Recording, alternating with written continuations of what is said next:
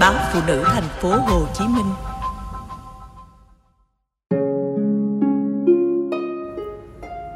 Truyện ngắn Hôm ấy trời đổ trận mưa đầu Tôi nhận lá thư làm quen của anh năm tôi 16 tuổi. Đó là người con trai đầu tiên trong đời tôi, vì từ nhỏ tôi chỉ học ở những trường toàn con gái. Sau lá thư ấy, chúng tôi quen nhau chỉ bằng những lá thư, không còn nhớ mình nhận được gì và viết lại những gì. Chỉ nhớ tôi bắt đầu nâng niu những chiếc phong bì đủ màu từ tay cắt dán, mỗi phong thư nhỏ xíu chỉ bỏ vừa tờ giấy học trò xếp làm tám. Cũng không nhớ từ khi nào tôi bắt đầu để ý thời điểm người phát thư đi ngang nhà mình. Ông phát thư đã già, gầy gò, ngồi trên chiếc xe đạp cũng mỏng manh, như thể ông và chiếc xe đạp phải đồng bộ với nhau. Những lá thư đến và đi ngày ấy nếu đọc lại chắc rất buồn cười. Tôi nhớ mình chẳng có gì hay ho để kể, mỗi ngày chỉ là chuyện đi học rồi về quanh quẩn trong sân nhà. Có thể là một lần nào đó tôi kể cho anh nghe chuyện ngồi học bài ở chiếc xích đu mà lúc nào cũng phải có chiếc radio nhỏ bên cạnh. Đó là thói quen hồi nhỏ của tôi, học bài làm bài trong âm thanh phát ra từ radio, chẳng biết người ta nói gì, hát gì. Nhiều lần má tôi có ý kiến nhưng tôi vẫn không bỏ được. Những năm tiếp theo đó, tôi vẫn hàng ngày mong chờ ông phát thư cắm cúi cắt dán những chiếc phong bì nhỏ xíu đủ màu sắc. Qua những lá thư như thế, tôi hình dung ra người con trai viết thư cho mình, cảm nhận về sự thay đổi giữa mình và anh. Có lẽ tình yêu đã dần dần đến theo cách đó. Chúng tôi chính thức gặp nhau vào mùa mùa hè. Đó lại là lần chia tay. Hai đứa đến hai thành phố khác nhau để bắt đầu cho mơ ước riêng của mình. Lần ấy anh nói, chuyện của mình từ lâu đã là chuyện của một người con trai và một người con gái, nhưng tương lai xa quá, anh không dám hứa hẹn điều gì. Đó chưa phải là lời tỏ tình và anh không hề biết tôi rất đau lòng bởi luôn nghĩ đó là mối tình đầu của thời học trò mà ai cũng phải trải qua. Tình yêu đôi khi cũng là nhân duyên, nhiều khi nhớ lại chuyện yêu đương của mình, tôi thầm cảm ơn đời đã yêu ái tôi. Chúng tôi yêu xa như thế, mỗi năm chỉ gặp nhau vào kỳ nghỉ hè và kỳ nghỉ Tết, không đủ để có nhiều kỷ niệm hẹn hò. Suốt bao nhiêu năm, chúng tôi đều như thế, nhưng mỗi người vẫn thấy người này là của người kia. Cũng có giận hờn, cũng từng xảy ra mâu thuẫn, nhưng thật may mắn, chúng tôi vẫn giữ được mình cho nhau. Khi đã trưởng thành, chúng tôi lại bắt đầu những cuộc hẹn hò và thấy yêu thương nhau nhiều hơn. Rồi chúng tôi hẹn nhau cuối năm làm đám cưới. Chuyện tình yêu 8 năm cùng lắm vui buồn hay ngọt ngào cay đắng cũng đủ dài để bắt đầu câu chuyện hôn nhân mới. Cha mẹ hai bên rất nóng lòng có thêm con dâu, con rể, nên khi chúng tôi báo tin, ai cũng vui mừng. Cả hai nhà bắt đầu rộn ràng bàn chuyện cưới xin, chỉ hai đứa tôi mơ về một chuyến đi chơi gọi là tuần trăng mật. Cũng là, nghe nói người ta yêu nhau là vì có nhiều thứ hợp nhau, nhưng tôi thấy chúng tôi khác nhau nhiều lắm. Anh nóng tính, lúc nào cũng vội vàng, muốn làm gì thì làm cho bằng được. Tôi ngược lại, thường bị anh chê lề mề. Tôi thích ăn lạc, anh thì món gì cũng nêm thêm mắm. Tôi không thích ăn ngọt, còn anh ngược lại. Cũng may, hai đứa còn chung một thú vui là thích đi lang thang. Những cuộc hẹn hò của chúng tôi thường là rủ đi đâu đó, khắp nơi trong thành phố, từ phố lớn đến những con đường nhỏ vắng người, rồi ngoài ô, anh đều đưa tôi tới, có khi chỉ để kể cho tôi nghe chỗ đó đầy kỷ niệm thời niên thiếu của mình. Trong những ngày bàn nhau chuyện chụp ảnh cưới, tôi bỗng nhận được giấy báo du học Hàn Quốc 2 năm về thiết kế thời trang. Lần lửa giấu giếm lui tới mấy lần, tôi mới báo tin cho anh. Đọc xong giấy báo, anh không nói gì, chỉ hỏi em tính sao? Đây là ước mơ của tôi từ nhỏ, từ cái thuở còn cắt giấy làm quần áo cho búp bê, tôi đã tha thiết ấp ủ giấc mơ này trong lòng. Cái đơn xin học bổng này tôi gửi đi cũng lâu lắm rồi, cứ tưởng đã bị từ chối, ai dè lúc này lại được hồi âm. Tôi rụt rè nói với anh rằng tôi rất muốn thực hiện giấc mơ của mình, rụt rè nhờ anh xin ba mẹ hai bên cho tôi đi học. Hai năm, chỉ hai năm thôi, khi trở về tôi sẽ làm đám cưới ngay, tôi sẽ chuyên tâm ngoan ngoãn làm vợ hiền dâu thảo. Anh im lặng, gương mặt lạnh tanh. Tôi rất sợ những lúc anh như thế này nên nhẹ nhẹ kéo tay áo anh ấp úng. Đừng giận mà, cho em đi nha, hai năm qua cũng nhanh. Anh liếc ngang, tia nhìn lạnh lẽo. Em không sợ anh có người khác sao? Ra là vậy, tôi bỏ về, hai đứa giận nhau. Tôi tự gặp ba mẹ, xin phép, năn nỉ và hứa hẹn đủ điều để xin hoãn ngày cưới cho tôi được đi học. Mấy ngày tôi sắp đi, anh cũng tới nhà, nhưng chỉ ngồi nhìn tôi dọn dẹp các thứ. Hôm tôi ra sân bay, anh đi theo giúp tôi làm thủ tục, gửi hành lý mà vẫn im lặng. Lòng tôi trùng xuống, nhưng không hiểu sao lại thấy giận nhiều hơn.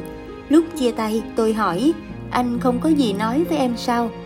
Anh cầm tay tôi một lúc rồi nói bảo trọng, xong lùi lại nhìn theo đến khi tôi qua khỏi cổng an ninh thì quay về. Tôi không hiểu sao lần này anh giận dai dễ sợ, bình thường anh luôn nhường nhịn tôi mà. Thời gian đầu, tôi rất bận với việc tìm nơi ở, làm thủ tục nhập học. Sau khi báo tin về nhà cho mọi người yên tâm, tôi bắt đầu ổn định cuộc sống. Trước khi đi, tôi nghe nói thức ăn Hàn Quốc rất khó ăn.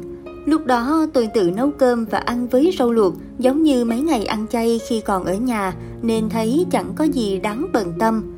Sau khi đã quen với lớp học, nhớ được vài con đường, tìm được vài tuyến xe buýt để có khi cần đi đâu đó, tôi mới có lúc thoải mái nhìn ngó xung quanh. Ở đây tôi chưa thấy cảnh kẹt xe lần nào, những con đường nhựa rộng rãi tha hồ cho xe chạy. Mỗi lần xe ngừng đợi đèn đỏ lại thấy người ta qua đường không cần vội vã. Họ có thể vừa bước đi mà mắt không rời chiếc điện thoại trên tay. Ngồi trên xe buýt hay đứng đợi ở trạm xe, tôi thấy người ta không nhìn nhau, ai cũng cắm cúi vào điện thoại. Chỉ mình tôi nhìn họ mà suy nghĩ vẩn vơ. Từ những năm đi học ở Sài Gòn, tôi đã là đứa dễ thích nghi. Bây giờ cũng vậy, khi đã quen với cuộc sống mới, tôi tự tìm ra thú vui để không phải nhớ nhà. Tôi được một người bạn cùng lớp giới thiệu việc bán hàng trong một cửa hàng tiện lợi ở gần nhà. Mỗi ngày tôi làm việc ở đó từ 4 giờ chiều đến 10 giờ tối, công việc tương đối nhẹ nhàng. Điều khiến tôi thích nhất là được tiếp xúc với nhiều người, học thêm về ngôn ngữ. Tôi thuộc thêm đường xá, phát hiện ra nơi đây có rất nhiều con dốc, lát đá rất đẹp. Mỗi khi có cơ hội, tôi thích đi bộ qua những con đường ấy. Ở đó có những hàng cây ngân hạnh mùa này lá ngân hạnh đã bắt đầu chuyển sang màu vàng. Lại có lúc tôi mê mẩn ngắm những góc phố đầy màu đỏ của lá phong đẹp đến ngẩn ngơ. Vậy là đã cuối mùa thu, tôi đi giữa đường phố đầy màu sắc của người ta mà nhớ nhà da diết. Vậy nhưng tôi không dám nói với ba mẹ về nỗi nhớ của mình, cứ kể toàn chuyện vui cho người lớn an tâm mà thấy ngày tháng gần lại. Tôi cũng không nói với anh là tôi rất nhớ anh khi anh cứ như chưa hết giận tôi, lúc gần lúc xa. Nhiều lúc tôi muốn hỏi thẳng, anh không thương em hả? Anh có người khác rồi à? Nhưng mà thấy ghét nên tôi không thèm nói, không thèm nhắn tin để xem ai hơn ai.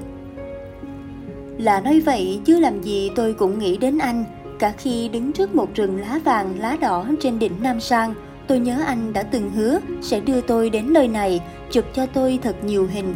Tôi nhắn cho anh, bao giờ cưới nhau rồi, anh nhớ đi cùng em trở lại đây như đã hứa nha.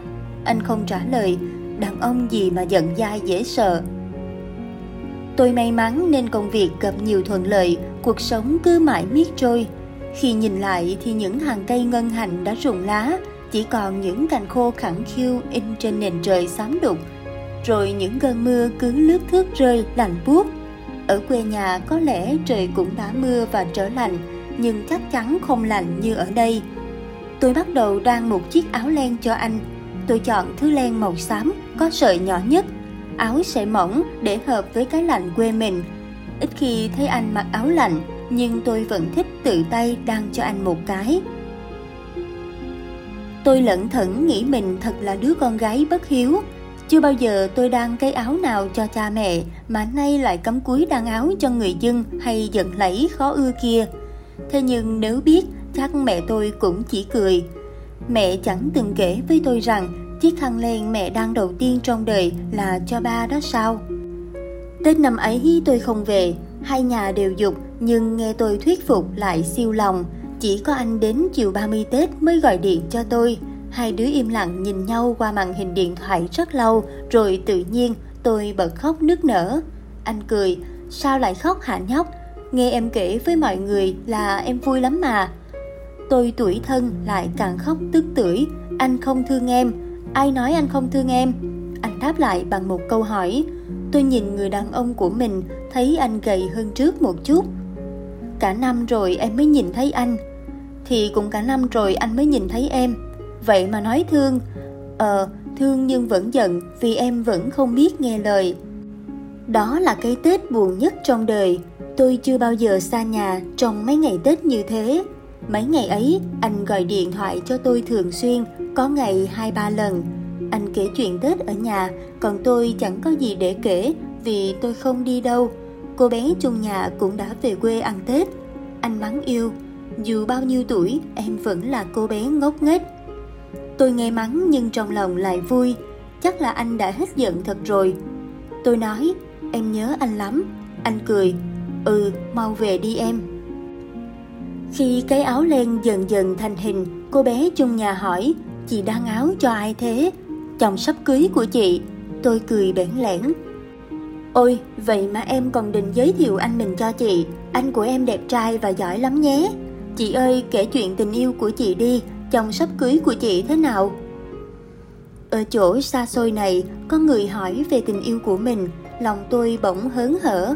Tôi thật thà kể, đâu như thật xa rồi, hồi tôi mới 16 tuổi đã quen anh. Đâu như thật xa rồi thời thiếu nữ lần đầu trung động trước người bạn trai mà không biết rằng đó chính là yêu. Nghe xong, cô bạn tôi cũng thật thà nhận xét. Chuyện tình yêu của chị thế thôi á, quen nhau từ nhỏ, lớn lên yêu nhau rồi cưới nhau, chẳng có gì thú vị. Tôi cười một mình, hóa ra chuyện tình của mình trong mắt người khác nhạt nhẽo đến thế sao? Tôi hoàn thành khóa học với bài thi tốt nghiệp là thiết kế một chiếc áo cưới. Chiếc áo ấy được may theo số đo của tôi. Ngày xưa, tôi từng nghĩ mình sẽ tự tay may áo cưới cho mình. Vậy là tôi đã thực hiện xong ước mơ. Những ngày sau đó được tôi tận dụng để khám phá những chỗ chưa biết, những con đường chưa từng đi qua. Ở đâu tôi cũng gặp những hàng cây ngân hạnh đã từ lá xanh chuyển sang màu vàng, đổi màu từng ngày. Lúc đó những tàn lá phong cũng nhuộm màu đỏ thắm, giống như hồi tôi mới qua đây. Mùa thu của Hàn Quốc đẹp không thể tả, nhưng lòng tôi chỉ nao nước mong đến ngày về. Tôi đứng trước cánh cổng màu trắng của nhà anh. Bầu trời chiều nay có nhiều mây. Cảm ơn trời vì đã không mưa trên đường tôi đi. Chiếc chuông nhỏ vẫn nằm yên trong góc cổng, nhưng tôi không bấm mà tự tay mở cổng. Con Milu chạy nhanh ra, nhưng gặp người quen nên không sủa mà chồm lên người tôi kêu rối rít. Anh bước ra với một nụ cười, làn gió đầu tiên của cơn giông ào đến làm cho chiếc chuông gió treo ở mái hiên ngân lên rộn rã. Rồi tôi cảm thấy vai mình ấm lên trong tay anh, thật bình yên. Hôm ấy trời đổ trận mưa đầu.